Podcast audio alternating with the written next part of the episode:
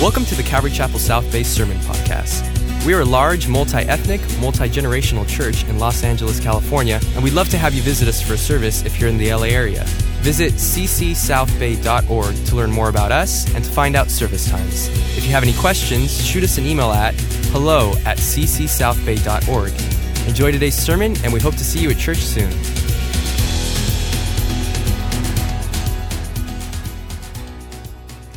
Amen.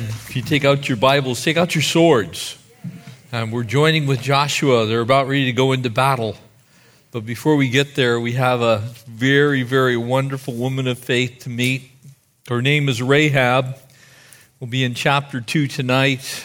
Righteous Rahab and the story of this incredible woman who had so much faith that she's only one of two listed in the Hall of Faith, the great heroes of faith, listed along with Sarah, the wife of Abraham. So that puts you in pretty rarefied air as far as a woman who's mentioned as someone who's an example of extreme faith lived out in a way that it makes it into our Bibles as an example. Remember, the Bible is not anti women, the Bible is written in a Jewish context almost in its entirety. And so, as such, women were normally not spoken to in public. And so, for one to be spoken about, it's a big deal. This is a huge thing. And so, we'll pick up all of chapter 2 tonight, all 24 verses of it, as we meet righteous Rahab. Would you pray with me?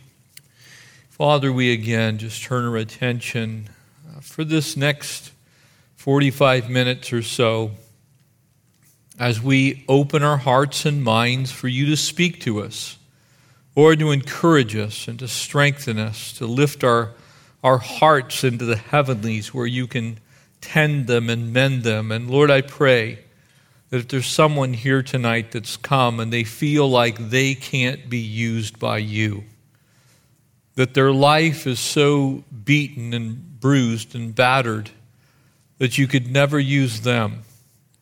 That God, you'd set them free from that thinking. That you'd draw their attention to this amazing woman who, Lord, is an example of someone who not just loved you, but lived out that love. Lord was an example to the rest of us. And we pray that you'd speak to us tonight through the power of your word.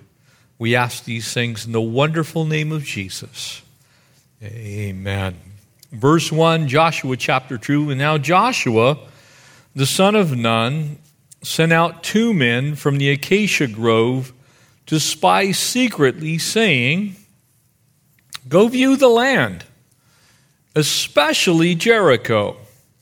And so they went, and they came to the house of a harlot named Rahab and lodged there. Now, you're, you're thinking these two guys are sent out on a biblical mission, and kind of the whole context of this really doesn't make a whole lot of sense, knowing what God says about sexual sin of all kinds. And so there must be something to the fact that this woman was known as someone who was, shall we say, less than of a stellar character so much so that her renown reached the encampment of the Israelites on the other side of the Jordan, which is about six miles from Jericho. Now, that wouldn't be too much here in LA. We could travel that in a few minutes by car, providing it's not the 405 at rush hour. Uh, but you, you can imagine that someone who lives six miles away, that's a pretty hefty day's walk. If you're going to walk six miles there and six miles back, that's a full day's journey, so it's actually quite a ways. So, this is a fair distance that her reputation has moved. That the life that she lived would make it to the ears of Joshua, the son of Nun, the man who has now inherited the leadership capabilities from Moses and now is going to lead the children into the promised land. As I said, she's only one of two women named in Hebrews chapter 11 in our great heroes of faith. The other is none other than Sarah. And humanly speaking, you could look at these two women and they are about as opposite as you can possibly imagine. And while Sarah was far from perfect, at least she was a godly woman and a woman who waited on the Lord. She may have not always handled things well, but Rahab is exactly the opposite. She's actually a pagan woman who knows nothing of the God of Israel. Uh, and in fact, she's a woman who has only heard on the periphery of the God of Israel. And so, as they come to this story, they're, they're polar opposites, like one that's raised in about everything that you can know about the, the one true God, and one that's raised about as far away from the one true God as somebody can get. One dedicates her body actually to be used of the Lord to bring forth Isaac, who will be in the lineage of the Messiah, and the other one who is using her body to make money. And so this is a very, very interesting story and an interesting dynamic with which it starts. And, and as I looked at it this afternoon, as I was just reading through these verses again and just trying to remind myself of some of the deeper truths that are here, from a divine viewpoint, from a divine viewpoint, these two women shared the most important thing that any of us can possess, and that is faith. As we saw in our study through the book of Hebrews, without faith, it is what, church? It's impossible to please God. You can't come to faith in the first place without having faith. Amen? And you'll never be anything in the kingdom for the Lord without faith. And so faith is the essential in the life of every person. Without it, it's impossible to please God. And so it just goes to show you that faith is not isolated to good people. And I'm speaking circumstantially, or I'm speaking with regard to our reputation, or with regard to our upbringing, or, or those things that we would call our, our sense of our identity. Faith is not isolated to just simply people whose character seems to be better than the rest of humanity. In one sense, you have Sarah. She would be in that category. She comes from a godly family. She's married to a man who's going to be a, the patriarch of the Jewish people. You would say she had all the advantages spiritually. You could say Sarah grew up in church.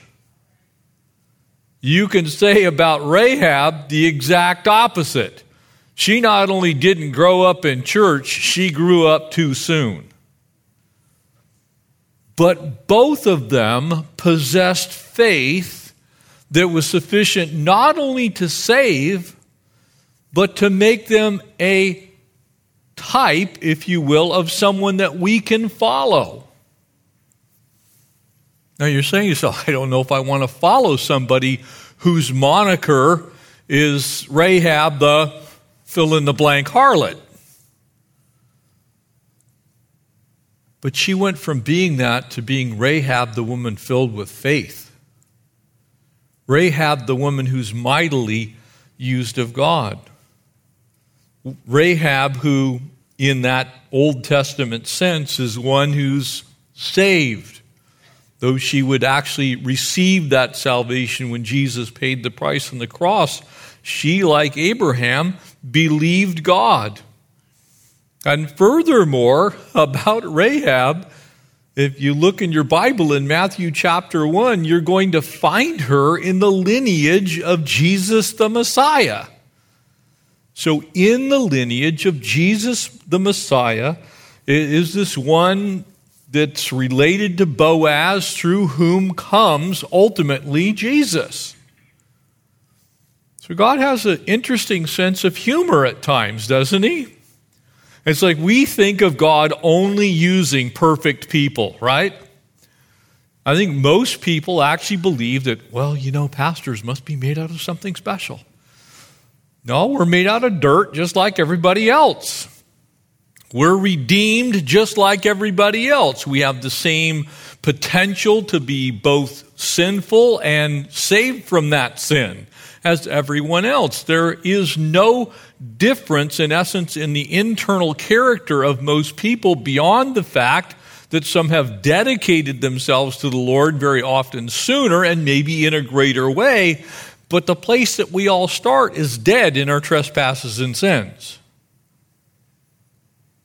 And then comes Jesus and makes us alive. And so before we judge people and what God might do with their life, we should probably take a look at Rahab. Because if there was ever someone who started in the wrong place at the wrong time, it's being a prostitute in a city that God is about to destroy. So she's in the wrong place at the wrong time with the wrong people, and yet she's in the lineage of the Messiah himself. So if God can use her, then wherever you've been, whatever you've done, wherever your life journey has taken you, God can use you too. And God loves you deeply and desperately and extravagantly, just as he did Rahab. I think a lot of us would look at her life and say, There's no way you're using her. I honestly think that Rahab probably thought that about herself. But she believed in God, she trusted God, she relinquished her life to God. She said, I'm not going to let my past be my identity. I'm going to live for you in the future. And because of that, that promise of Hebrews 11:6 is true. It is impossible to please God without faith.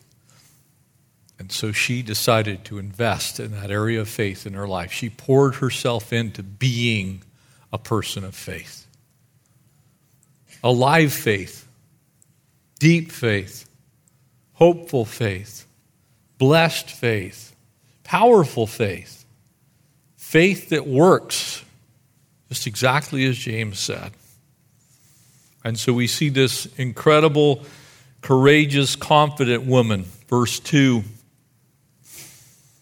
and I was told to the king of Jericho, saying, Behold, men have come here tonight from the children of Israel to search out the country. Now, you have to remember the word country here means country uh, in, in a way that is foreign to us, because during this time, especially in this particular region of the world, especially under the Canaanite civilizations, cities were actually states very often. And so this is the city state of Jericho, and thereby it's actually also a country. It happens to be a place where there is a unique group of people those people have a king, and even though there may have only been a few thousand of them at the time, uh, they actually had a leader. That leader was a king. And so the king of Jericho sent Rahab, sent to Rahab, saying, Bring out the men who have come to you, who have entered your house, for they have come to search out all the country. So here's a direct order from the king of the city of Jericho. Now, to put this into perspective for you, the city of Jericho lies in the Jordan Valley. It's still there today. We generally do not visit it because it's in the midst of the West Bank. It is actually the headquarters of the Palestinian Liberation Organization, and it's a fairly dangerous place to just be wandering around. Now, I'm not saying that for any other reason then we simply don't take people generally to places where they may possibly be in danger, so we avoid Jericho. But Jericho happens to hold a very specific place in the geography of the world.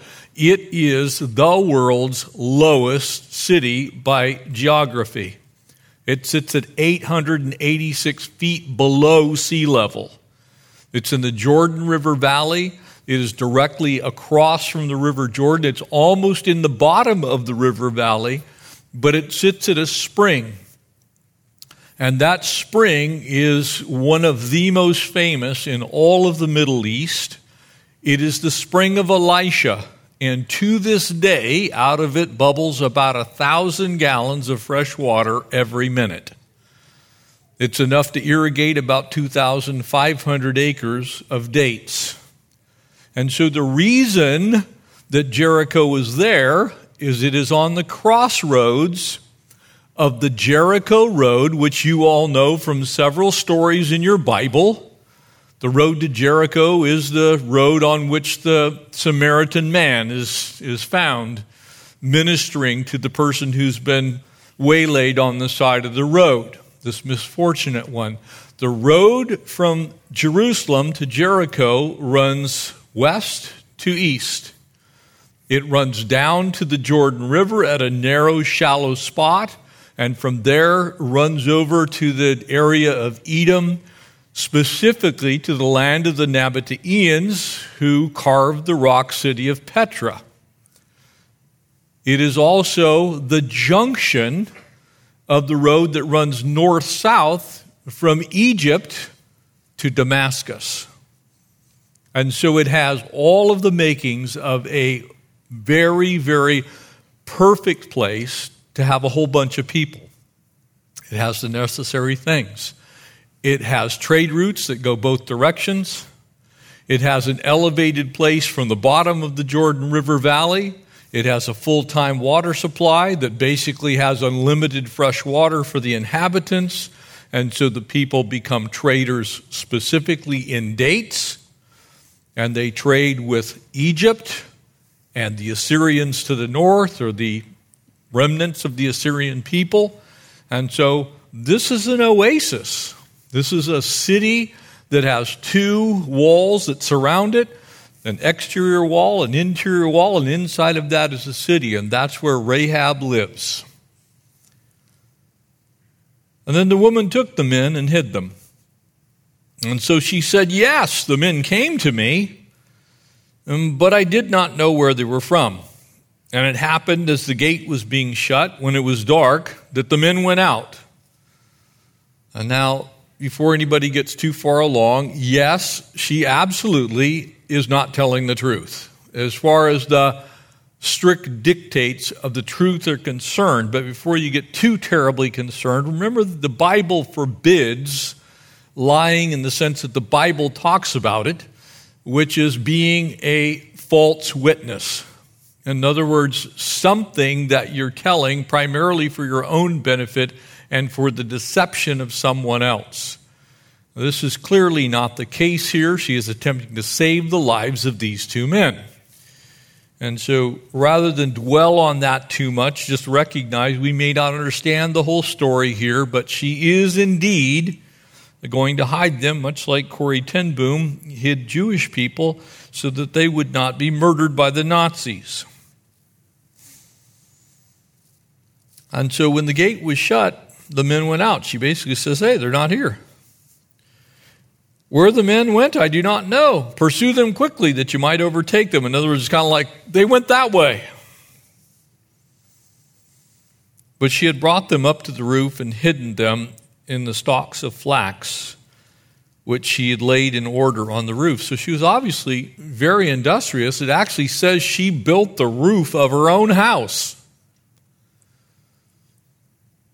So this was a woman who wasn't afraid to work. This was a woman who knew what it was like to pave her own way. She had a reputation that went before her, but she was doing everything she could to be a member of society in good standing, so much so that she built the roof on her own house. And then the men pursued them by the road to the Jordan. So they're heading from the west to the east. Important piece of information. That is also downhill. It'd be about six or seven hundred feet to the valley floor from there. And as they're marching downhill trying to find these two uh, supposed spies. They pursued the men by the road to the Jordan to the fords. Fords is not the car, that would be the crossing of the Jordan River. The Allenby Bridge sits at roughly that spot today. It's one of the two bridges that cross the Jordan that allow you to travel from Israel uh, into Jordan, one roughly midway down the Jordan River Valley, the other at the south down by the Israel city of Elat. And so they pursued him to the fords, and as soon as those who pursued them had gone out, they shut the gate. Both Hebrews chapter 11 and James chapter 2 indicate that before the spies arrived, Rahab had placed her faith in God. Now, she did not know God fully, and this is really important. And it's important for this reason. When you are showing people a life of faith, when you are sharing the gospel, when you are living out your life for Christ, you are enabling people, as imperfectly as they may see it, you are enabling people to see who God is, to actually begin to know Him. And it is necessary in everyone's journey of faith that there's some starting point. And we don't know where that starting point is. Somebody along the line, somewhere, told Rahab at least enough that she had placed her trust in this God she knew very little about. She was not a Hebrew. She was not growing up in a Hebrew society. This was a pagan culture, a pagan city, but somebody took time to share about the one true God with her. Never underestimate what you sharing the good news with one person one time could actually bear in their life. You never know when God's going to bring that fruit to fruition. You just don't know. So make sure that you take every opportunity to show people and to tell people about the Lord. In doing so, you may be contributing to the spiritual life of the next Rahab, someone mightily used of the Lord. Just like the people in Thessalonica who turned from God, turned to God rather, from idols. Or in 1 Thessalonians chapter 1, to serve the true and the living God. They lived in a pagan culture. They, they, they knew nothing really about God, but somehow God had sent along emissaries to speak to them the truth. This is our purpose in life. If you want to really look at it that way, your job is to make known the Lord Jesus. That's, that's what we're to be about as Christians. We're not here to make money. We're not here to make fame. We're not here to make in essence, a name for ourselves. We're here to make Him known. And to the extent that we do that, then those things which we do are eternal. It will last indefinitely into, into eternity. Because when someone comes to faith in Christ, that fruit remains in, in the account of the person who cared sufficiently to plant that tree, to water that tree, to prune that tree.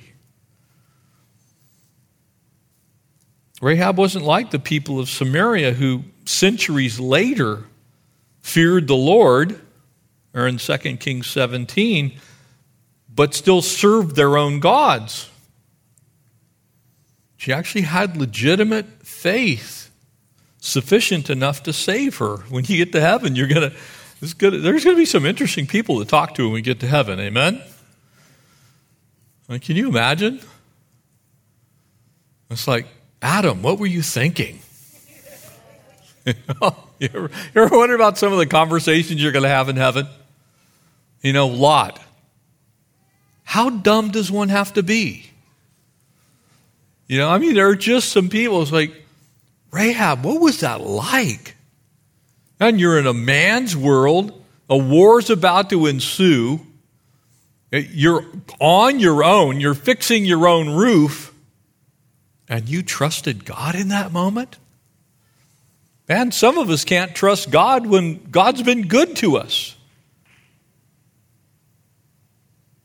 There's some awesome people that we get to talk to when we get to heaven.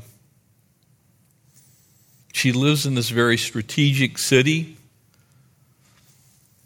Joshua being on the other side of the Jordan, which would be in modern day Jordan, by the way. This is one of the areas where Israel is only about six or seven miles wide. If you look at the Palestinian territory, the West Bank, and you go from there to the actual Jordan River, the Jordan River is the boundary of Israel and Jordan. The middle of it, actually, the middle of the Jordan River, is actually the geographic boundary between the two countries. And so, here on the other side, in what we would call Jordan, awaits the people of Israel, having wandered in the wilderness for 40 years. They're now about ready to come in. And they're strangers in this land. They're sojourners. They, they've been wandering in the wilderness, and here they are massed on the other side of the Jordan getting ready and you can well imagine that from six miles away, when you have an elevated position, the bottom of the river, the Jordan River Valley, is very, very flat. The mountains are actually on both sides, but they're not in the middle. So there's no doubt at night the people in Jericho are going, they're right over there. That's an awful lot of campfires. There's a whole bunch of people down there. They must be up to something. And it's not like you could sneak up on them either. So as they're traveling, here come these spies. You can, you can almost imagine it's like, oh, they're right over there. To this day, there, other than the date palms, which are around the water supplies, from the Jordan River where the water is to Jericho, it's dry desert. It's like any of you driven out, once you go over the pass and you're heading through Lancaster and Palmdale and you get the other side to Mojave, you ever notice there's not a whole lot out there? That's the way it looks there, still to this day. There's no forest, there's no cover. And here Rahab has these two spies. They got nowhere to run, nowhere to hide. And here they are in the home of the woman that the people in town know her reputation. Some people have made the comment that the Hebrew word translated harlot can mean one who keeps an inn. That is true. It can. The problem is that James chapter 2 and Hebrews chapter 11 use the word that only means all the time, 100% of the time, prostitute. So Rahab was a prostitute. That's how she was known. And so she would be really easy to find. Not like she would be hidden, she was known. Her reputation preceded her. And in his remarkable grace, God uses people whom you and I would never think to use. You and I'd be making a list of, well, let's find the most godly, strong man. You know, we're just gonna we're gonna go and we're gonna find somebody who's walking with the Lord and he's good with the sword, and we're gonna that's gonna be our guy in Jericho. And maybe you're here tonight and you're thinking God can't use you. Maybe you feel like Rahab probably thought and felt God can't use me. God won't have anything to do with me. He knows my history, He knows my past, He knows I'm not far removed from. We're not told how far removed, if she is removed at all, from the reason she has this moniker. And I'm not suggesting to you there's not sin. Nowhere is her sin defended here. But God is saying when He transforms, He transforms to the uttermost. Amen? He changes hearts and He changes minds and He changes lives and He can take the most wicked among us and turn us into the most glorious tools that will simply yield to the work of His Holy Spirit. Rahab said yes to that transformation, and she was used mightily of the Lord. I want to tell you, you can't defend the tools that she's using here to their nth degree. So if I were you, I wouldn't try. I've had people, well, you know, it really wasn't prostitution. And oh, she was, yeah, it was. And you can't say that was good. Did she straight up lie? Yes, she did. If you want to look at it, a technical definition of lying, yes, she didn't tell the truth. But she definitely didn't have her own well being in mind. She actually put herself at risk by telling that lie. She would have been killed for telling that lie. So there wasn't much in it for her. And so be careful about trying to defend Old Testament practices because you're going to find yourself trying to defend why did God allow the slaughter of innocent people, children at times? Because He did. Matter of fact, He told the Jewish people to wipe out the Amalekites and don't even let their women and their children live. So there are some things in the Old Testament you need to leave in the Old Testament and understand that God allowed things to happen under that dispensation that He would never have us do under grace. Just leave them there. It's okay. And when you get to heaven, you can ask God when you get there, why did you do that? Because your pastor doesn't know. I don't have an answer for you. Why would he even protect this pagan city in the first place? Why would it exist? Very hard to explain. There are things that God does that we do not fully understand while we're alive on this earth. And that's why you need to lean on what the prophet Isaiah said God, your ways are above my ways. So high are they that they are higher than the heavens, and I cannot know them. This is one of those times. Was Rahab a believer? Yes. But most importantly, what she was to me is a picture of 1 Corinthians chapter 1. For God has chosen the foolish things of the world to put to shame the wise. See, Jeff Gill, Pastor Jeff, would not have done this this way. I, I would have picked some really righteous, you know, like a platoon of like Delta forces or Navy SEALs to going behind the lines. It would have kind of been like a Mission Impossible movie. You know, somebody would have come down on a cable from a helicopter and that it would have somehow defeated most of the people inside of Jericho, and the people would have just walked in and they would have been fine. You see, I would have done it a different way. But God has chosen, 1 Corinthians chapter 1, verse 27 to 29, the weak things of the world, to put to shame the things that are mighty and the base things of the world, and the things which are despised. God has chosen. I would be Rahab. Imagine what her life was like. And the things which are not, to bring to nothing the things that are and here's why so that no flesh should glory in his presence. There would be no doubt that God, God alone, and only God, could accomplish this particular feat through somebody like Rahab. She wasn't a mighty warrior, she wasn't a judge like Deborah. She was a woman who could fix her own roof and had a reputation that wasn't so hot. On one hand, she demonstrates her faith in the Lord by risking her own life. On the other hand, she kind of acted like you and I would probably act if we were in a situation where we might die.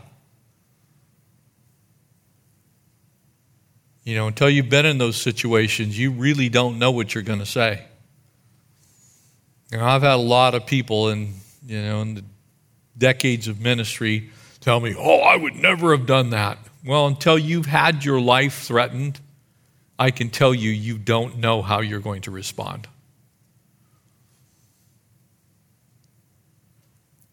we'd all like to say, well, we'd, be, we'd stand for the Lord. Maybe you would. Maybe you wouldn't. But what we know about Rahab was how it all ended, how it worked out, right? What happened to her in the end? She was possessed of great faith. God used her as an example to all of us. It's very clear, church, that lying is, is wrong. Proverbs 12 22, if you need to look it up. And the fact that her lies are recorded in Scripture are also not proof that God's saying, yeah, it's okay to lie. But what was accomplished through her life is not indicative of just this moment of time where maybe she, under pressure, did something that she probably wouldn't do if she had a little more time to think about it or another way to accomplish it. In fact, James chapter 2 verse 25 sees her actions as proof that she was a true believer. So however God worked all this out, just leave it in God's hands. We know what God says about her, and that frankly is enough for me.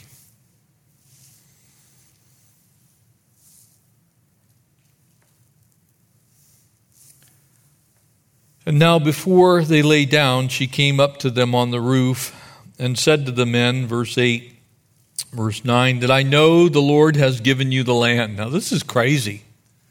So here's a pagan woman in a pagan, in a pagan town under threat of death for her own life, hiding spies from the enemy.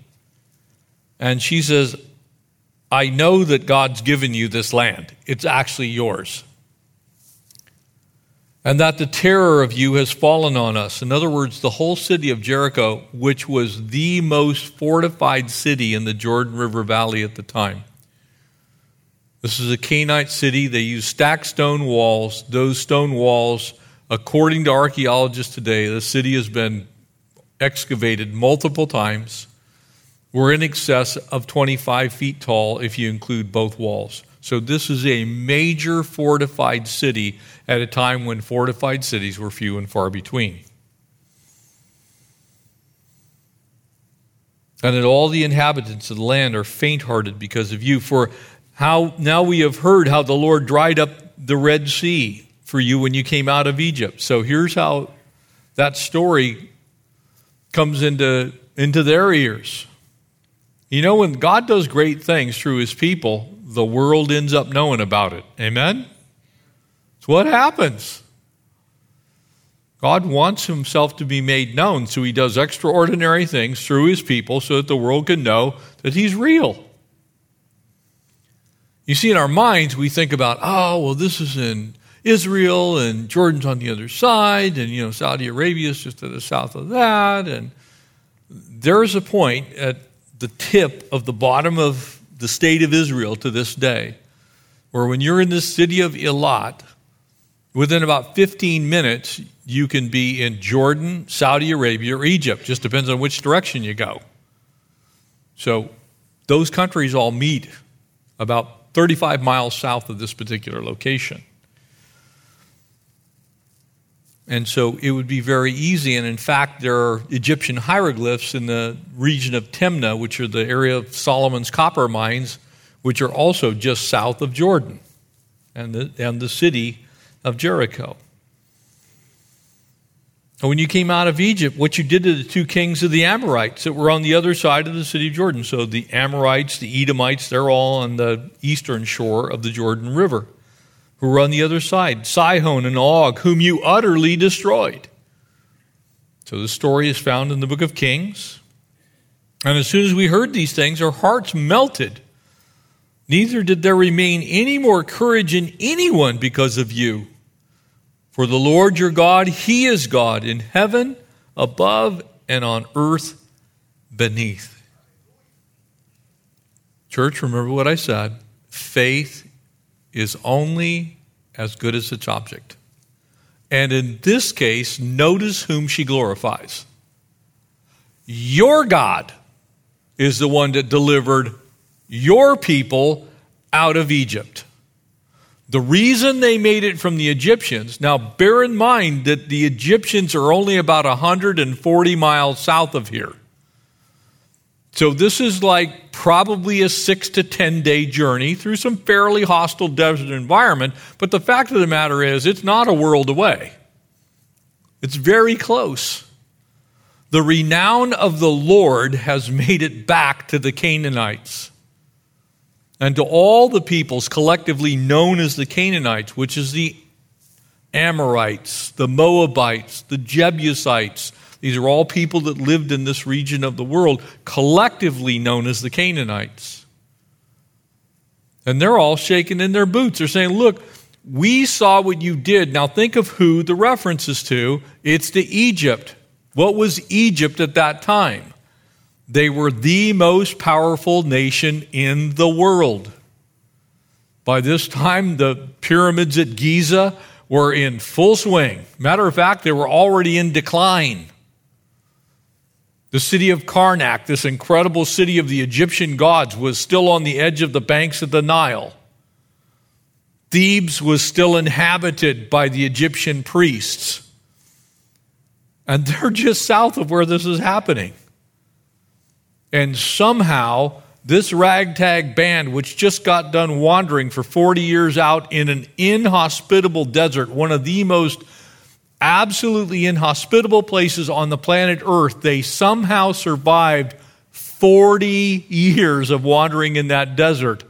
That group of people that got delivered from the most powerful army on the face of the earth, that possessed bronze weapons and chariots got defeated, that group crossed on dry land to the other side to a place called the Anvil of the Sun. They now wandered in that wilderness, and those people are on your doorstep. You think you might be a little scared? It's like there's something going on. But looking at them, you're not going, wow, they look like a really mighty military force. You're going, no, they look like vagabond farmers. So, whatever they're drinking out there in that wilderness, we're afraid of it. Well, what were they drinking? They were drinking of God. They were eating of God. They were walking with God. In fact, God was meeting with them in a physical form in this tent that they carried around called the tabernacle, so much so that there was a pillar of fire by night and a cloud during the day. That's on the other side of the Jordan. So here's the people in Jericho. Uh, did you guys see the cloud that kind of hovers over that group of people that are by that pillar of fire that we can see at night and all the campfires around it? Why were they scared? Because if God before you, who can be against you? That's why. And Rahab knew it. God's renown had preceded them into that valley. And so she had this courageous faith because she witnessed people whose courage emanated from what God had done. Because they were walking, in, in a manner of speaking, under the shadow of the Almighty, that they were covered by His wings and they were protected. Other people were going, We don't know what's happening, but man, that's not normal. And the same is true for you. When God delivers you from drugs, when God delivers you from that horrible marriage situation, God heals your marriage. When God brings your kids back from the brink of destruction, when the Lord delivers you into a new job when it seems hopeless, when the Lord fixes your finances, when God saves your life when you're terminally ill, that is the same thing. The world's watching, going, What is that? And when you declare with a loud voice, This is my God, they have to deal with the fact that you have borne testimony that nothing apart from God could do what has happened in your life. That's what the children of Israel did as imperfectly as they did it. Because remember, they weren't exactly on it all the time. Amen? They did some grumbling, they did some complaining. Matter of fact, they got to the border and looked in and kind of wimped out. But God's still God. And God can use anybody, including me and including you. Give them an opportunity to do that. But your faith has to work. Amen? Isn't that the context of the book of James? Your faith has to work. It takes the whole you, it takes your mind being instructed, it, it takes your emotions being engaged, it takes your act of your own will, your obedience to God. That's how evidence comes about, by the way. Faith is the substance of things hoped for and the evidence of things not yet seen. Amen? Hebrews 11 1. Why is that important? Because that takes all of you for that to be a reality to anyone else. You have to first believe it with your mind, you have to be dedicated to it with your emotion, and you have to do it with your life. That is your body, your soul, your mind, and your strength. Amen? It's all of you. That's how faith is real to other people. When you believe it with your mind, when you're fully engaged with your heart, and when you are willing to act on it, that's when faith is real. Now, if the object of that faith is the God of Abraham, Isaac, and Jacob, if it's the great I am, and you're all in with your mind, you're all in with your heart, you're all in with your body, then you are bearing testimony that God is who he says he is. That's what faith needs to do. What did Rahab actually believe? Think about it for a second. She certainly believed in the one true God of Israel. Amen? That's who she knew. It's the only one she knew, in fact. She also believed that he was personal because notice what she says to those that she's talking to Your God. That's a personal God. That's just not some ethereal being. That's you guys believe in him, and I believe you believe in him, and he's the one true God. He was the God of Israel. Notice that she already knew that the God, the one God, had given them, your God, had given you this land. Omniscient, omnipotent, omnipresent. The one true God is in action here. She's believing in this. Wasn't limited to one nation or to one people, so he's the God of the whole of heaven and earth. I believe in your God. These pagan gods, what I got from worshiping them was this miserable life that I live. When you offer somebody the truth of the gospel, the good news that Christ died for them, that they are precious in His sight, people get transformed. Their, their lives get changed. They go from what they used to be to what they are in Him. Rahab believed these things.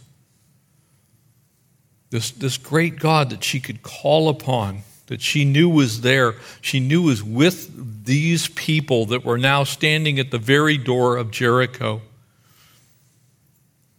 And when we have that kind of confidence, the world stands up and takes notice. You know, it's pretty crazy what's going on in our world right now, but you know who's actually standing in the midst of all this? People who really trust the Lord. Not people who went off on some political tangent, not people who went off on some tangent with regard to COVID or the vaccines or whatever, or masks or any of those things. It's people who believe that Jesus Christ is the Lord and He is the God of everything and every day. We're still standing. We're still going, God didn't change. It's because He didn't do things my way, doesn't, doesn't mean He's failed. I have patience to wait on that one true God to step into my reality and to change what needs to be changed.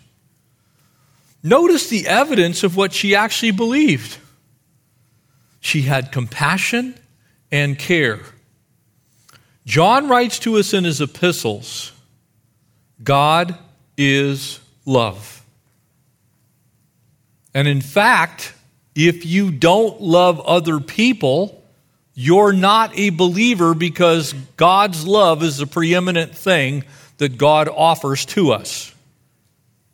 If you do not love your brother whom you have seen, how can you love God whom you have not seen? Verse 12 Now therefore I beg you, swear by me, by the Lord, since I have shown you kindness, that you also will show kindness to my father's house and to give me a true token. Spare my father and my mother, my brothers, my sisters, all that they have, and deliver our lives from death. And so the men answered, Our lives are yours. If none of you tell this business of ours, it shall be, and when the Lord has given us this land, we will deal kindly and truly with you. So the spies have been hidden. And Rahab's talking to him. It's like, okay, I did my part. The men from the city have been fooled, They're, they've gone away. Notice the care and compassion she has for her family. Now, when you're in a life or death situation, I can tell you this most people think first about their own life. You will then think about, you know, maybe your own children, perhaps your own spouse, but she's caring about her mom and her dad. She's filled with care. She's filled with compassion. She's not just concerned about herself. And if you look at what her lifestyle is, you would say there's probably a pretty high degree of potential that she might be a little self centered. Not in the Lord, because the Lord changes your heart in that regard. When you've received mercy, you're merciful. When you've received forgiveness, you're forgiving. When you've had your life transformed, you want others' lives transformed. When you've been spared, you want others spared. That's what happens. It's the whole context of the Sermon on the Mount. Blessed are the merciful, for they shall receive mercy. Do good to those who spitefully use you. It's interesting. That's a story of faith, really, throughout the Bible.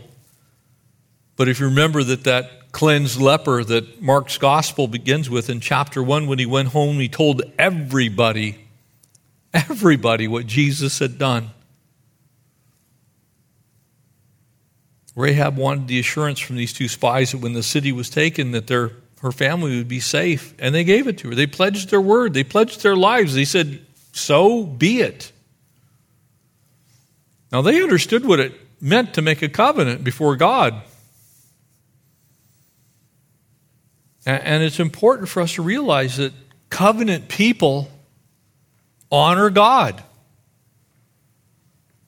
That's why the Bible reminds us that as believers, our yes is to be yes, and our no is to be no. The world is like crossing fingers and crossing legs and crossing toes, and they're like, well, yeah, okay, but they don't really mean it. Because we represent God, we are supposed to be able to look people in the eye and say, if I say yes, it means yes. And my word means something.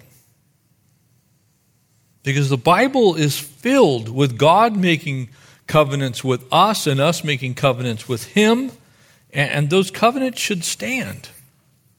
If you pledge your word on something as a believer, it is your obligation before God to keep it. You're representing God. You don't get to just say, well, you know, I, I thought about it, I don't really think so. Here's why because if people know you're a Christian and they know you don't keep your word, they think God doesn't keep his word.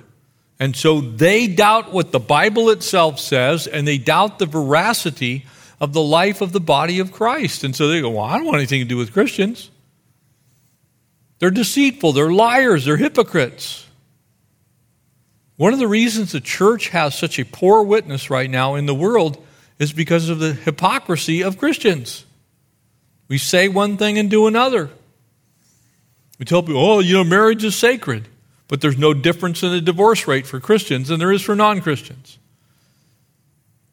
We say, well, you know, you, you really shouldn't get drunk, but you find Christians sitting there with a, you know, on Instagram and they're toasting their friend's birthday party or whatever, and they're sloshed out of their minds, their eyeballs are going two different directions. If you say, The Lord is my shepherd and I shall not want, then your life should say, The Lord is my shepherd and I shall not want. Amen? Don't forget that. So important that we don't misrepresent the Lord. We need to be as He is to us.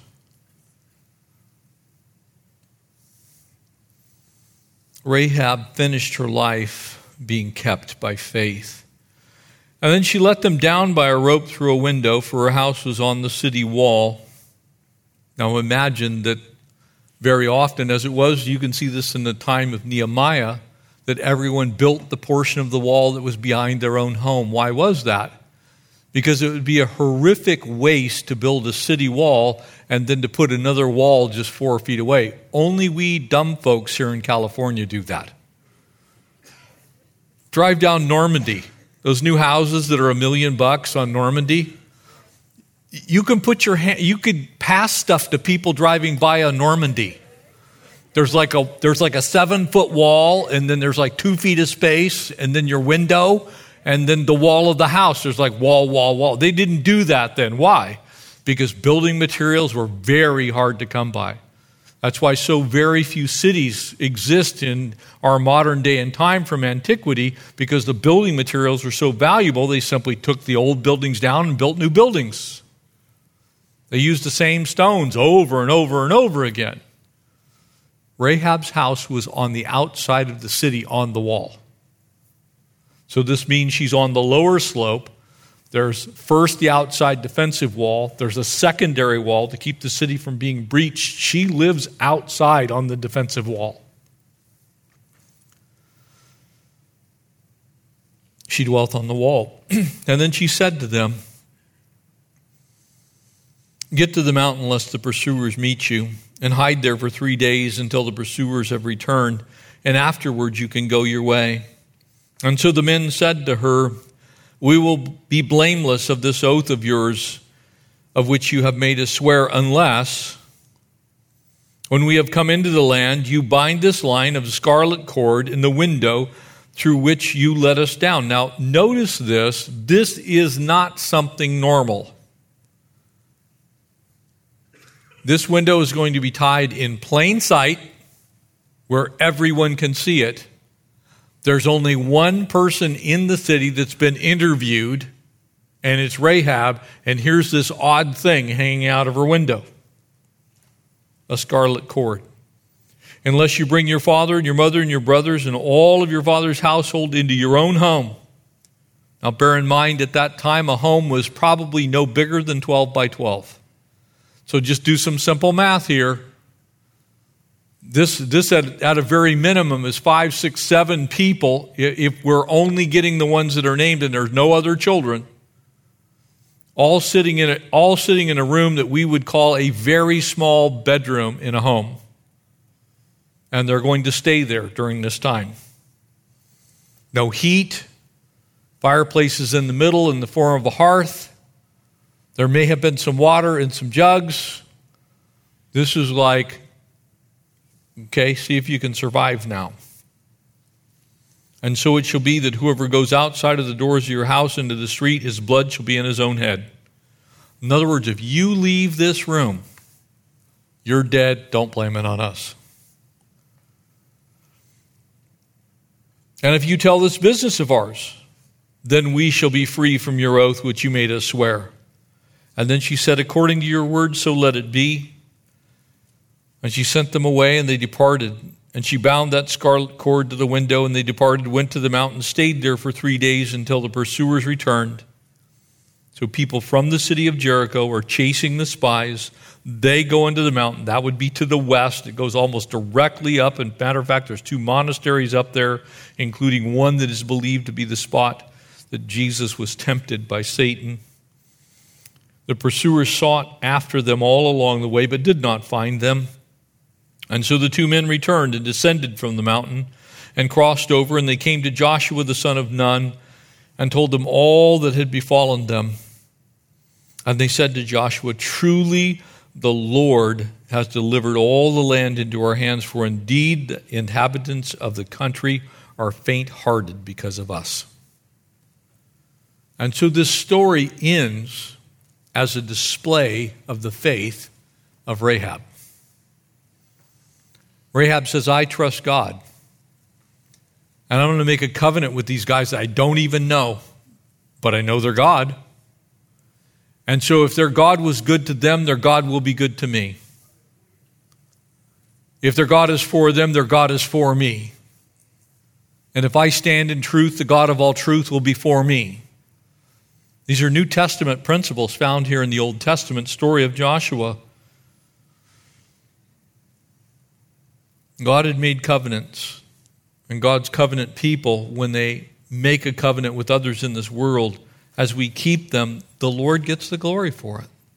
That token of what God wants to do, sealed here, in essence, by this scarlet cord. Of course, it indicates all kinds of things. If you want to look at it, it reminds us uh, of the blood that was put on the doorpost of the windows and the doorpost, the lintels of the homes in, in Egypt. Remember what the sign was there, which also made zero sense. The average person coming by, you could almost say, well, here, let's identify where all the Jews are. You understand what I'm saying? It's like we'll get out a hyssop wisp and we'll put blood on it and we'll put that on our doorposts of our homes and the lintels, the windows. Who else would know once they'd gone through about one one hundredth of the city that that meant there were Jewish people inside there with a firstborn. Did you ever think of that part of it? It's like by standing in faith, you're identifying with Christ. Amen? Because guess what? Blood on your windows and blood on your doorpost are saving you from no one and no thing in a practical way. Amen? They're a sign of what? Faith. In the same way, this scarlet cord is saving you from no one and no thing. Amen? It's a cord. Actually, the word used here does not mean rope, it means string. So, this is a small cord. It's not even sufficient, really, to lower someone down the city wall, although the wall at that level was probably only 8 to 10 feet tall. You could jump off of it and not be hurt too badly. But the fact of the matter is, it's hanging out of exactly one window. And the city of Jericho was kind of an oval. If you see the ruins of it today, uh, it's about 350 yards long and it's about 100 yards wide. And there are two walls that are concentric, they run inside of each other. And oddly enough, the walls fell inward on themselves in its destruction event. But out of one window, one house on the entire wall, on the whole city of Jerusalem, there's somebody with a red cord hanging out of the middle of it. You think that might be kind of identifying where the spies were? I'm thinking, I would think that was a little odd. Why? Because cord was very expensive, and scarlet cord was even more expensive. Nobody would leave it hanging out of their window. It's kind of like, hey, steal me, or hey, we're identifying something here. It was an act of faith, it was an act of courage, it was an act of strength, it was an act of trust.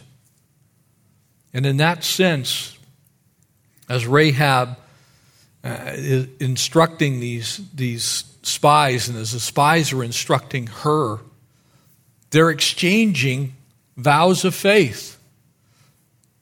It's like, yeah, I, I believe in the Lord. Yeah, well, we believe in the Lord. Let's commemorate this. You hang a cord and you're going to be spared. You leave and, and I'm not going to tell anybody that you went. They're both expressing lives of faith in different ways, albeit, but they're saying, look, we trust God. Church, the lesson from this this wasn't a, like a religious rabbit's foot or some kind of talisman hanging out of the window. This was, I trust God. I believe in him. And I'm going to do what he says. No more than your faith is determined by whether you're baptized or not, or you've celebrated at the Lord's table, or you have an autograph picture from the Pope, or you've got a bathtub with Mary standing in it in your front yard. None of those things can save you. Faith alone saves you.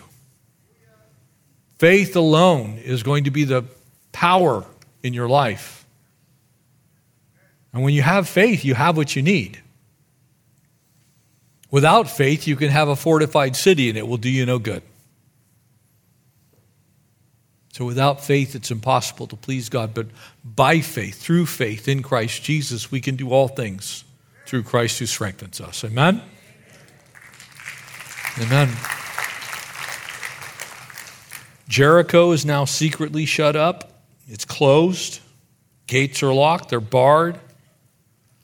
And what comes next is Israel stepping out in faith across the Jordan River. So these first several chapters are really marvelous examples to us of the necessity of faith. We'll pick up after next Thursday as we have the Katinas next Thursday. I would encourage you to get here early because we will probably have a packed house. We almost always do when they're here. And uh, we're not selling tickets, there's no VIP seating areas. So if you want to bring your family and be up here in the front couple of rows, you need to get here early. But when you come, come expecting God to do something amazing by faith. Amen? Let's stand and we'll pray together as we close. Father, we are just excited about what you're doing in our lives. And we truly believe that this same faith that delivered this fortified city into the hand of the Israelites, the same faith that guided the children of Israel across the Red Sea, the same faith that was possessed of Abraham when he started out from Ur of the Chaldees and Haran. Lord, to make that journey in the wilderness across to the promised land, we believe that that journey and that faith is the same journey that we take towards heaven and that same faith that will get us home. And so we pray that you'd increase our faith. We ask for what you, Jesus, prayed for the disciples Lord, not that we would be delivered from every trial or tribulation, but that we would have great faith. Lord, make us like Rahab, a woman who knew where she came from, but also knew where she was going. Give us great faith, we pray. In Jesus' name, amen. Thanks for listening, and we hope you were encouraged by today's message. If you have any questions or just want to check us out, make sure to visit us at ccsouthbay.org. God bless you guys, and we'll see you next week.